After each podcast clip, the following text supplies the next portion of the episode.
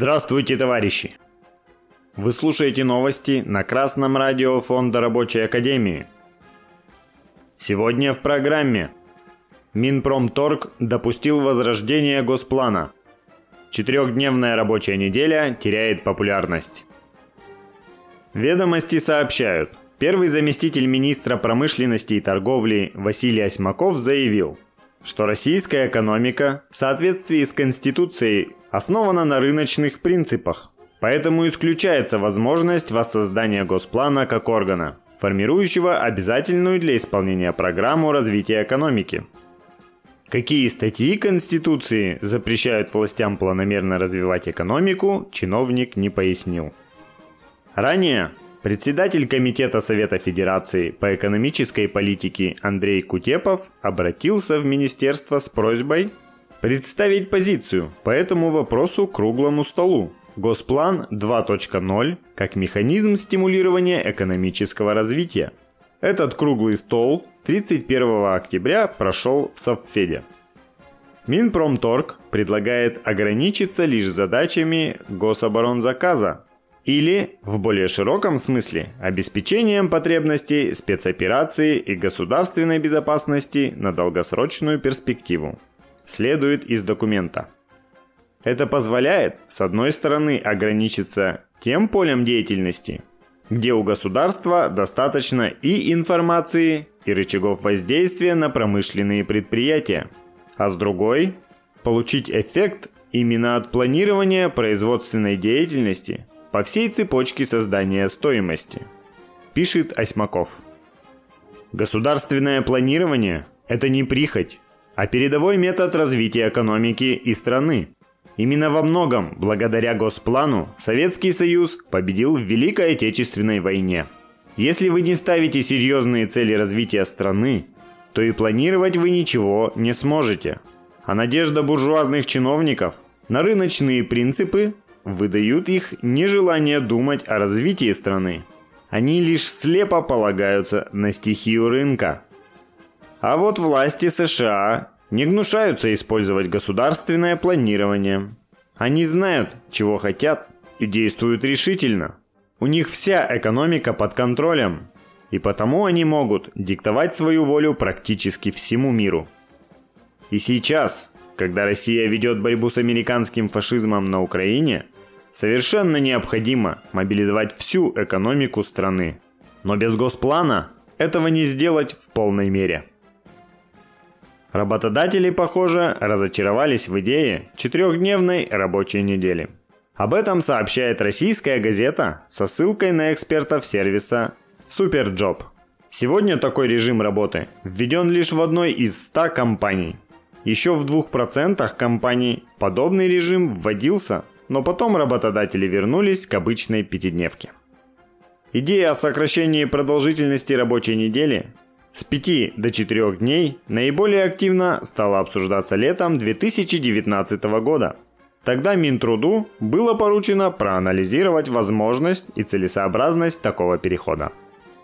Директор Института социально-экономических исследований Финансового университета при правительстве РФ Алексей Зубец заявил следующее – Максимальная производительность человека возможна не более чем на протяжении 4 часов в день.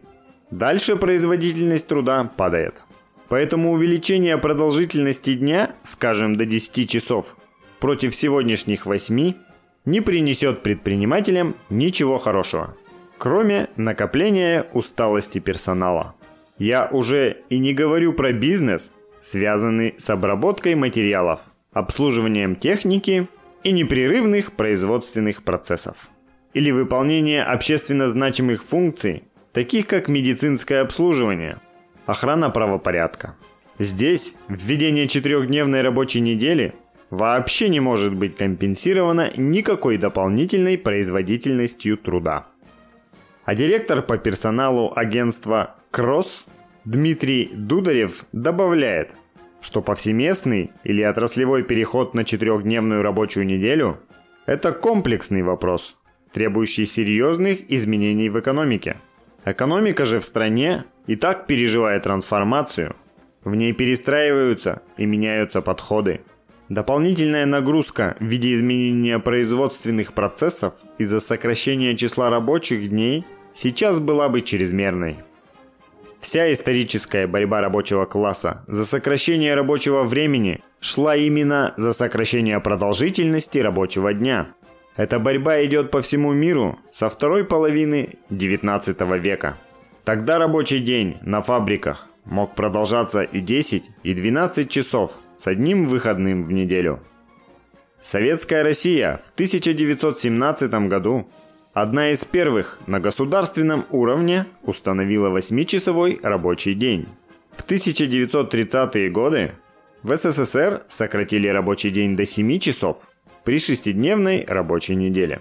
Сегодня в мире существует довольно много стран, где максимальная продолжительность рабочей недели меньше, чем российские 40 часов. Это Франция, Германия, Ирландия и ряд других государств. А в СССР после Великой Отечественной были планы сократить до 5 часов. Но контрреволюция, организованная шайкой Хрущева, на долгие годы закрепила восьмичасовой рабочий день. Сейчас, благодаря многократному повышению производительности труда, созданы все условия для сокращения рабочего дня до 6 часов. Это будет в интересах трудящихся и без вреда для экономики. В отличие от медведевского сжатия рабочей недели до 4 дней по 10 часов, которое лишь внесет суматоху в экономику повышенную утомляемость трудящихся, а как следствие рост травматизма и смертности на производстве. А поскольку у государства нет плана развития страны и даже стремления его создать, то и ждать сокращения рабочего дня на государственном уровне не приходится. Но все же у рабочих есть возможность сократить продолжительность рабочего дня, даже в нынешних условиях. Трудовое законодательство позволяет вам, товарищи рабочие, заключать коллективные договоры, которые улучшат ваше положение по сравнению с Трудовым кодексом РФ. В том числе и сократить рабочий день до 6 часов. Товарищи, соединяйтесь в профсоюзы, составляйте свои проекты прогрессивных кол-договоров и совместно добивайтесь их заключения. Примеры таких кол-договоров Ищите на сайте Московского отделения Фонда Рабочей Академии. Новости читал Алексей Чопа. С коммунистическим приветом из города Свердловск.